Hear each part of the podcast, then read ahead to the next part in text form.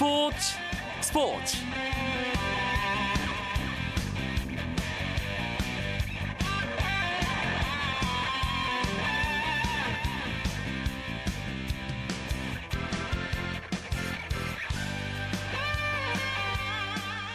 안녕하십니까. 수요일 밤 스포츠 스포츠. 아나운서 이광용입니다.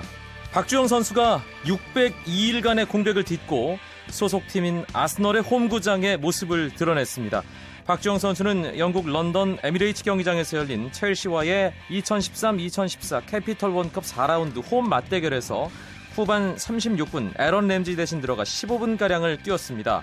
이렇다 할 활약은 없었지만 출전을 했다는 것에 의미를 둘 수 있을 것으로 보입니다. 박주영 선수의 출전은 최전방 공격수 장착이 절실한 우리 대표팀에게도 참 반가운 소식인데요. 스위스와의 평가전 그리고 러시아와 또 가질 것으로 예정되는 평가전에 나설 대표팀 11월 4일에 발표됩니다. 오랜만에 그라운드의 모습을 보인 박주영 선수가 과연 이번 대표팀 명단에는 포함될 수 있을지 더욱 관심이 모아지고 있습니다. 수요일 스포츠 스포츠가 지난주까지는 메이저리그 이야기로 꾸며졌는데요. 오늘부터는 새로운 이야기 손님들과 다른 이야기를 나눠볼까 합니다. 잠시 후에 확인하실 수 있으니까 조금만 기다려 주시고요. 먼저 오늘 들어온 주요 스포츠 소식부터 정리해 드립니다.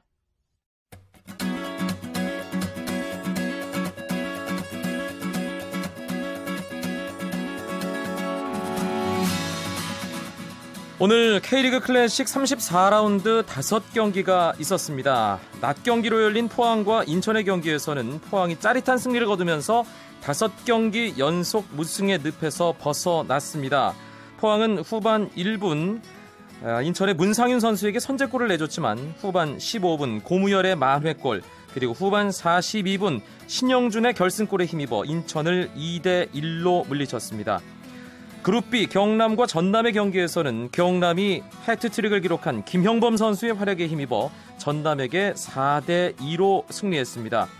울산과 서울의 대결 울산이 1대 0으로 서울에게 승리를 거뒀고요. 전북과 부산의 경기 펠레스코어가 나왔네요. 3대 2. 홈팀 전북이 지금 앞서 나가고 있는 상황입니다. 그리고 성남과 강원의 경기 끝났습니다. 원정팀 강원이 성남을 2대 1로 잡으면서 최근의 기세를 이어갔습니다.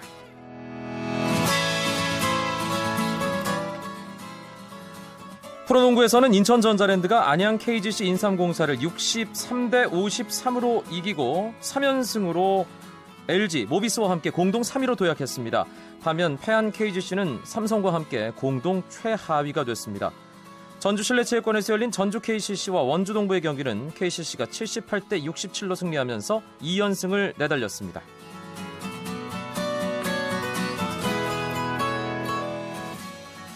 한국 시리즈 우승에 1승만을 남겨놓은 프로야구 두산 베어스와 2승째로 추격을 시작한 삼성 라이온즈가 6차전 내일 승부의 선발을 외국인 투수들에게 맡겼습니다. 두산과 삼성은 내일 오후 6시부터 대구구장에서 열릴 2013 프로야구 한국 시리즈 6차전에 오른손 투수 두산의 더스틴 니퍼트, 삼성의 릭 밴덴헐크가 각각 선발 등판한다고 예고했습니다. 2차전의 리턴 매치네요.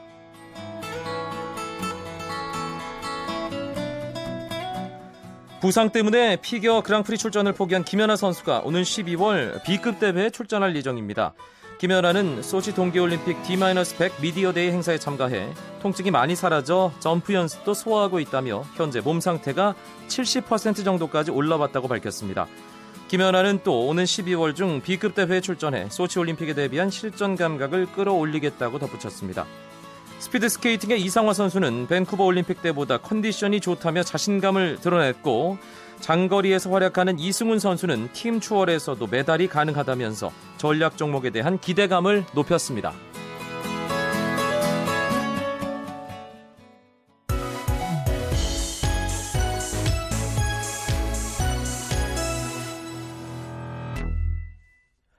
수요일 스포츠 스포츠는 KBS 라디오 2013년 가을 부분 조정과 함께 새로 단장했습니다. 수요일은 농구와 배구 이야기 대표적인 겨울 스포츠 두 종목의 이야기로 채워드릴 예정인데요.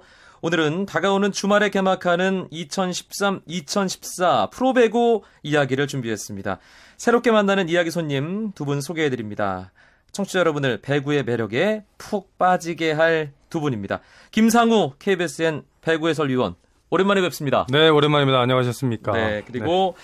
아, 현장을 누비면서 재밌는 이야기거리 여러분과 나눠주실 분입니다. 세계일보의 남정원 기자 어서 오세요. 네, 안녕하세요. 세계일보 남정원입니다. 김상우 의원 이제 주말부터 본격적으로 바빠지시겠네요. 네, 이제 한 5개월여 정도 바빠질 것 같은데요. 뭐 굉장히 뭐 이제 기분이 좋습니다. 재밌는 배구를 많이 볼 수 있어서 좋습니다. 네, 살판 나셨는데. 네.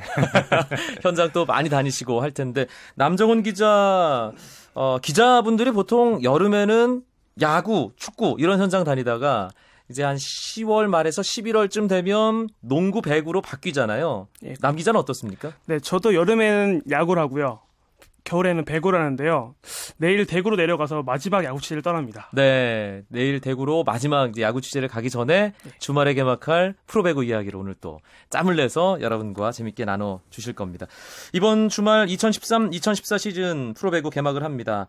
먼저 남정훈 기자가 일정을 비롯해서 지난 시즌과 비교해 달라지는 점들 간단하게 정리해 주실까요? 네, 프로배구는 2일 대전 충무체육관에서 삼성화재와 대한항공의 남자부 개막전을 시작으로 5개월간의 대장정에 돌입하게 됩니다. 올 시즌에 가장 달라지게 된 점은 남자부의 신생구단 러시앤캐시가 창단하면서 제7구단 체제로 치러진다는 점인데요. 네. 그렇게 되면서 1위부터 3위까지 플레이오프에 진출하게 되는데 남자부의 경우에는 3위와 4위의 승점 차이가 3점 이내가 되면은 준 플레이오프가 치러지게 됩니다. 아, 준 플레이오프가 처음으로 도입이 되는 거군요. 그러니까 승점 차가 3, 4위가 네. 3점 이내일 경우에 네. 그렇군요. 준 플레이오프가 있기 때문에 마지막까지 그 4위 팀이 3위 팀과의 승점차를 좁히는 어떤 그런 재미가 하나 추가된다고 볼 수 있겠네요, 김상우 의원. 네, 그렇죠. 아무래도 시즌 막판까지 이제 순위 싸움에 대한 그 경쟁이 굉장히 심해질 수 있기 때문에 아무래도 팬 여러분들이 보시기에 그 팬 여러분들은 즐겁지만 팀들은 힘든 상황이죠. 감독들은 피를 말리죠. 그렇죠. 하지만은 굉장히 그 순위 싸움이 재밌을 것으로 예상이 됩니다. 홈 경기장에도 조금 변화가 있어요, 남정훈 기자. 네, 우선 인천을 연고로 했던 대한항공과 흥국생명이 도원 시립체육관에서 계양체육관으로 이전을 합니다. 그리고 이번에 창단한 러시앤캐시는 안산에 둥지를 틀었고요. 네. 그리고 장충체육관을 연고로 했던 우리카드와 GS칼텍스는 장충체육관 리모델링이 내년 6월까지 지연되는 바람에 우리 카드 같은 경우는 지난해 썼던 아산을 그대로 쓰고요. 네. 구미에서 이제 LIG 손해보험 같이 있었던 GS 칼텍스는 올해 평택으로 옮겨서 시즌을 치르게 됩니다. 아하, 평택 시민들께서 배구의 매력에 흠뻑 빠지는 네, 예, 겨울이 되지 않을까 싶은데요. 먼저 남자부는 전반적으로 변화가 크다는 생각이 듭니다. 사령탑들이 일단 많이 바뀌었고요. 신생팀도 생겼죠. 이 부분은 김상우 위원이 정리를 좀 해주시죠. 그렇죠. 이번에 남자부는 뭐 사실 거의 뭐 대부분의 팀의 사령탑이 많이 바뀌었죠. 네. 바뀌고 또 과거에 활동을 했던 이제 구관들이 이제 다시 복귀를 해서 새로운 명장의 반열에 대해 오르고자 이제 준비를 많이 하고 있고요. 또 러시앤캐시라는 신생팀이 생기면서 아까 말씀하셨듯이 7구단 뭐 체제가 됐거든요. 네. 굉장히 어떻게 보면 이제 팀 전력이 많이 평준화가 됐기 때문에 상당히 재밌는 리그가 될 거라고 생각이 듭니다. 어, 현대캐피탈로 복귀를 해서 이제 풀 시즌을 처음으로 다시 치르게 되는 김호철 감독. 네. 또 우리 카드의 강만수 감독, 러시앤캐시의 김세진 감독, 네. 또 스타 플레이어 출신 감독들의 대향연이 또 그렇죠. 이번 시즌에 벌어지지 않을까 그런 생각도 드는데 삼성화재가 뭐 영원한 우승 후보고 실제로도 계속 우승을 합니다. 지금 6시즌 그렇죠. 연속으로 우승을 했기 때문에 과연 그 아성이 무너질지 그 부분이 가장 관심사인데 취재진들, 배구 기자들은 어떤 전망을 하고 있나요? 남정훈 기자. 아무래도 올해는 쉽지 않지 않을까라는 말을 많이 많이 나오고 있는데요. 네. 아무래도 삼성화재 하면은 시스템 배구에서 여우현, 석진욱이 있었는데 여우현 선수는 이제 FA로 현대캐피탈로 떠났고요. 석진욱 선수 같은 경우는 코치로 이제 러시앤캐시로 갔거든요. 네. 그렇게 되면서 조직력이 조금 떨어지지 않겠느냐라는 얘기가 많이 나오고 있습니다. 어. 그러면서 앞으로 아무래도 이제는 이제 용병 레오의 화력과 또 이제 신치영 감독님의 지략만을 믿어야 되는 상황이라고 할 수 있겠습니다. 사실 남정훈 기자가 가장 핵심적인 부분을 짚어줬는데 네. 삼성 화재 하면은 쓰러질 듯 쓰러질 듯 하면서도 우뚝 일어나는 게 여호연 선수의 디그 또 석진욱 선수의 탄탄한 뒷받침 이게 있었거든요. 그렇죠. 근데 그 두 개가 빠지니까 뭔가 좀 많이 허전한 느낌은 들어요. 그럼에도 불구하고 삼성화재가 우승권 전력이고 7연패가 가능하다고 하는 건 신치용 감독의 존재거든요. 김상우 의원은 선수 시절 신치용 감독의 지도를 받았지 않습니까? 그렇죠. 어떻게 보세요? 어, 일단은 뭐 한마디로 표현하자면 굉장히 차가워요. 신치용 감독. 예, 그렇죠. 그러니까 김호철 감독은 불 같은 스타일이라면 예. 신치용 감독은 굉장히 차가운 스타일이나 차가운 스타일이에요. 뭐냐면 일단은 굉장히 모든 상황 판단을 냉정하게 하고 굉장히 편하게 얘기를 하는 것 같지만 치밀한 계산 속에서 나오는 어떤 음. 지시라든가 어떤 팀 운영이기 때문에 거기에 따른 응집력이라든가 조직력이 상당히 뛰어나다는 거죠. 아하. 그러니까 결코 뭐 주축 선수들 빠져나가고 공백이 생긴 부분에 대해서 다른 팀들이 안심할 수는 없다. 그렇죠. 그만큼 많이 준비를 하고 또 어, 훈련들을 많이 하기 때문에 물론 그 공백을 완전히 없앨 수는 없겠지만 그만큼의 나름대로 많은 준비가 됐을 거라고 생각이 듭니다. 네. 남자부 나머지 6개 팀의 목표는 뭐 각자 다르겠습니다만 어, 삼성화재와 비슷하게 이제 우승권에 도전할 수 있는 팀들의 목표는 결국 타도 삼성화재거든요. 네, 그렇죠. 과연 가능할지 그 아성에 도전할 수 있는 유력 후보군 역시 현대캐피탈이 가장 앞서 있다고 볼 수 있을 것 같아요, 남정훈 기자. 네, 그렇습니다. 현대캐피탈이 비시즌간 가장 많은 투자를 했거든요. 첫 번째로는 이제 아까 말씀드렸다시피 여우현 선수를 데리고 오면서 고질적인 약점이었던 수비를 보강을 했고요. 네. 두 번째로는 세계적인 공격수로 꼽히는 아가메즈를 영입해 왔습니다. 근데 다만 현대캐피탈의 약점이라고 한다면 이제 문성민 선수의 공백이 있겠는데요. 월드시 월드리그에서 부상을 당했던 문성민 선수가 내년 초에나 복귀가 가능하다고 하, 거든요 네. 그래서 현대캐피탈로서는 시즌 초반에 문성민 선수의 공백을 얼마나 잘 메우느냐가 정규리그 우승으로 가는 그런 길에 향방을 갈 것으로 보입니다. 네. 그리고 뭐 경기는 선수들이 하는 거지만 삼성화재와 현대캐피탈 경기에 또 다른 볼거리가 다시 생겼습니다. 네. 신치용 감독과 김호철 감독 친구지만 정말 다르고 예. 라이벌 의식이 아주 강한 두 분이잖아요. 그렇죠. 그 벤치 대결, 지략 대결, 자존심 대결 지켜보는 것도 또 하나의 재미겠어요, 김상우 의원. 그렇습니다. 아무래도 김호철 감독이 현대캐피탈에 이제 3년 만에 복귀를 했는데요. 경질이 되는 상황에서 어쨌든 삼성화재의 우승을 저지를 못했기 때문에 경질이 됐었거든요. 네. 하지만 다시 복귀를 했다는 것은 그만큼 그동안 칼을 갈고 준비를 했다는 것이고요. 이 두 감독은 서로 굉장히 오래된 친구 사이기 때문에 서로의 성향에 대해서 너무 잘 알고 있습니다. 그렇기 때문에 경기 어떤 그 외적인 면 말고 내적인 면에서도 서로에 대한 분석을 많이 할 거고요. 그런 부분들이 팬 여러분들이 굉장히 재밌어 하실 수 있는 그런 요소가 될 것 같습니다. 실제로 삼성화재와 현대캐피탈 경기 중계, 신치용 감독과 김호철 감독이 대결하는 그 경기 중계에서는 선수들의 플레이 못지않게 두 감독이 어떤 반응을 보이는지 그 리액션 샷도 많이 잡히더라고요. 그렇죠. TV에 더 많이 나오는 것 같아요.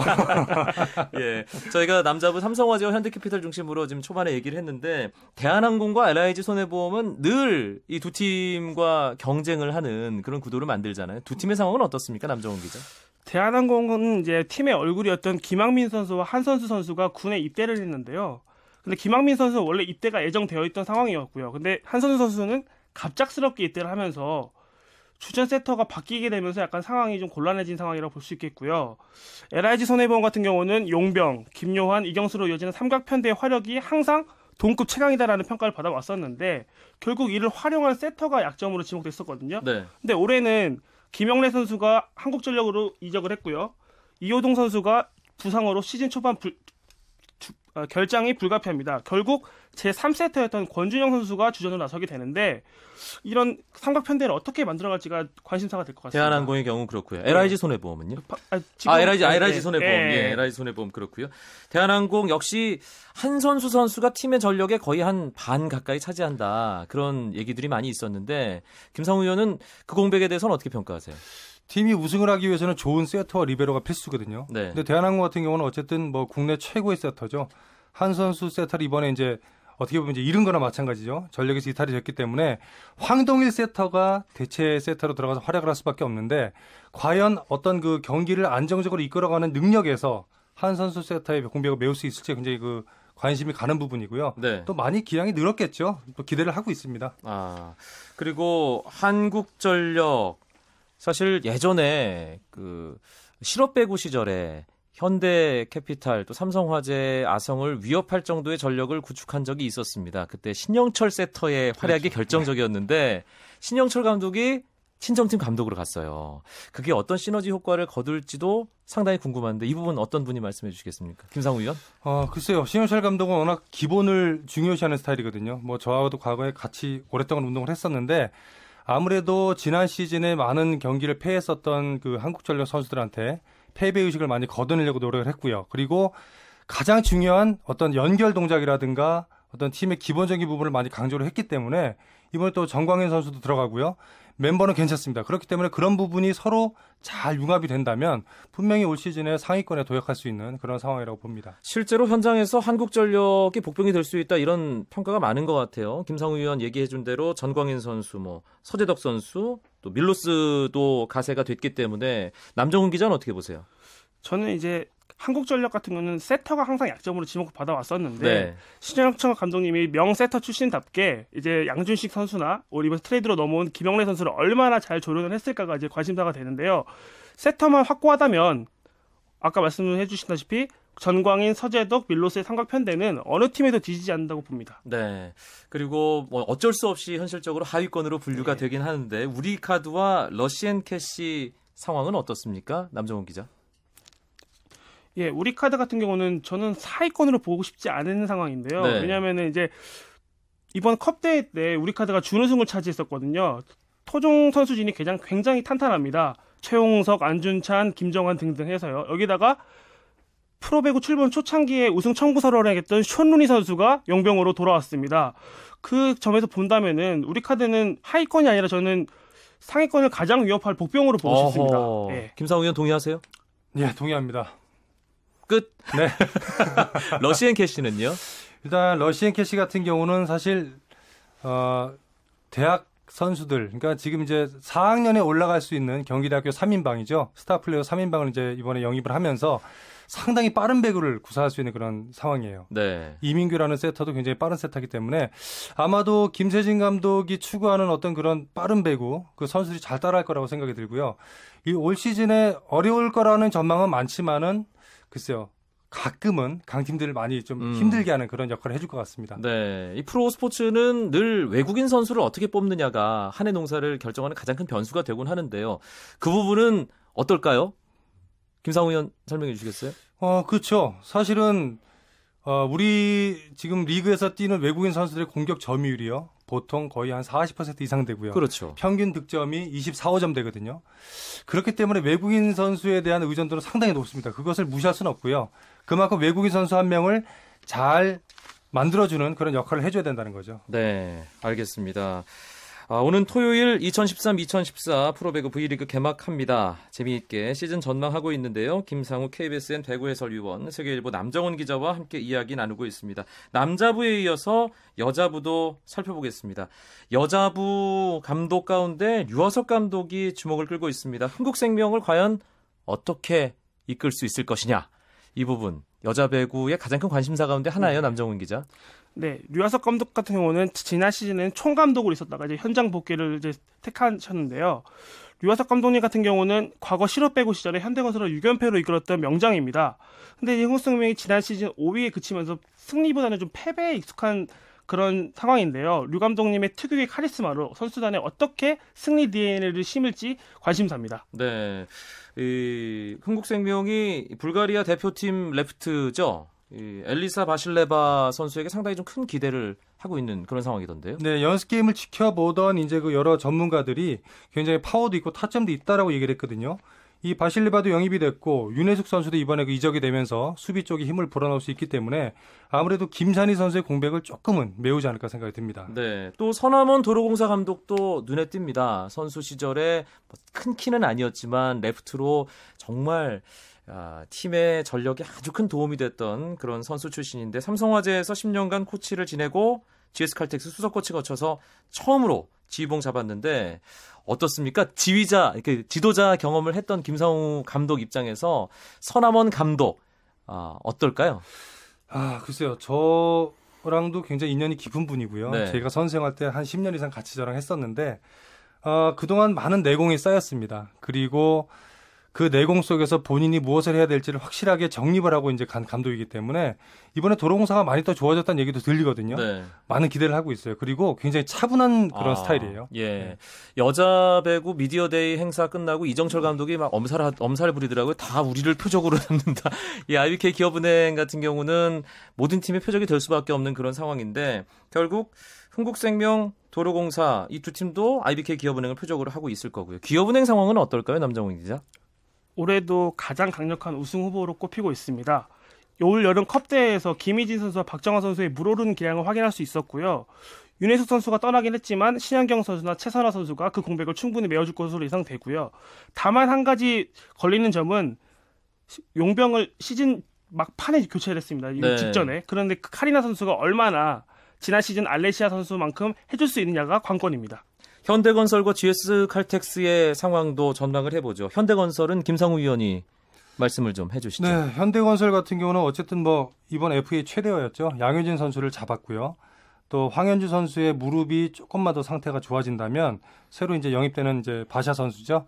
이 세 명이서 공격을 나눠 가지게 될 거고요. 또 세터 부분에서 염혜선 선수가 계속 건재하고 있기 때문에 지난 시즌보다는 확실히 나아진 전력을 보이지 않을까 생각이 듭니다. 아, 현대건설은 지난 시즌보다 분명히 플러스 알파가 될 것이다. 그렇죠. 이때 일단은 전제 조건은 황현주 선수의 부활이거든요. 네. 근데 무릎이 많이 좋아지고 있다고 얘기를 들었습니다. 음, 네. 황현주 선수는 있는 것과 없는 것이 팀 전력에서 엄청난 차이가 아, 나기 그럼요. 때문에 그럼요. 굉장히 빠르고 예. 힘이 있기 때문에 가장 큰 네. 변수가 되긴 하겠네요. GS 칼텍스는요, 남정훈 기자? 네, GS 칼텍스는 기업은행과 더불어서 가장 짜임새가 좋다는 평가를 받고 있는 데요. 베테랑 센터인 정대영과 한송이 거기에 이제 이소영까지 거기 그리고 이 지난해에 이어서 올해도 유니폼을 입는 베띠까지 짜임새가 가장 좋습니다. 네. 다만 하나 걸리는 점은 주전 세터 1, 2번이 다 아웃됐어요. 아... 이숙자 선수는 부상 때문에 정규리그 출전이 불투명하고요. 이나연 선수도 개인적인 사정으로 배구팀을 지금 떠났습니다. 결국 제 3세터였던 시은미 선수가 주전으로 나서게 되는데 이성구 감독님이 이걸 어떻게 풀어나갈지 가장 관심사가 될 것 같습니다. 네. 마지막으로 여자부 인삼공사 남았습니다. 인삼공사 지난해보다 전력이 좋아졌다는 얘기 분명히 나오고 있던데. 그렇죠. 지난해는 주전에서 다섯 명이 빠지면서 굉장히 어려운 시즌을 보냈고요. 이번 시즌에는 이보람 선수, 우리 이재현 선수가 이제 트레이드가 돼서 왔기 때문에 어쨌든 빈 자리를 차곡차곡 메울 수 있는 강점이 생겼다는 거죠. 굉장히 끈끈한 그런 팀워크를 보여줄 거라고 생각이 듭니다. 네. 벌써 이야기 마무리할 시간입니다. 짧은 시간 동안 2013, 2014 프로배구 남녀부 시즌 전망해드렸는데 마지막으로 두 분께 아주 중요한 과제를 하나씩 내드리겠습니다. 남녀부 우승팀 전망 간단하게 하면서 마무리하죠. 뭐 설명 필요 없고요. 콕 집으십시오. 김상우 네. 의원. 남자부 여자부. 꼭 한 팀만 뽑아야 됩니까? 네. 예. 여자부는 뭐 기업은행이 가장 뭐 나을 것 같고요. 남자분은 뭐 현대캐피탈과 삼성화재 정도. 예. 현대캐피탈로 가시는 걸로 정리하겠습니다. 남정원 기자는요? 저도 남자분은 현대캐피탈을 꼽고 싶고요. 네. 그리고 여자분도 저는 기업은행 아니면 GS라고 생각하는데 저도 기업은행이 아마 가장 강력하고 승보지 않을까 싶습니다. 알겠습니다. 재미있는 배구 이야기 나눠주신 두 분 김상우 KBSN 배구 해설위원 세계일보 남정원 기자였습니다. 두 분 고맙습니다. 고맙습니다. 고맙습니다. 내일도 9시 35분에 뵙죠. 아나운서 이광용이었습니다. 멋진 수요일 밤 보내십시오. 고맙습니다. 스포츠 스포츠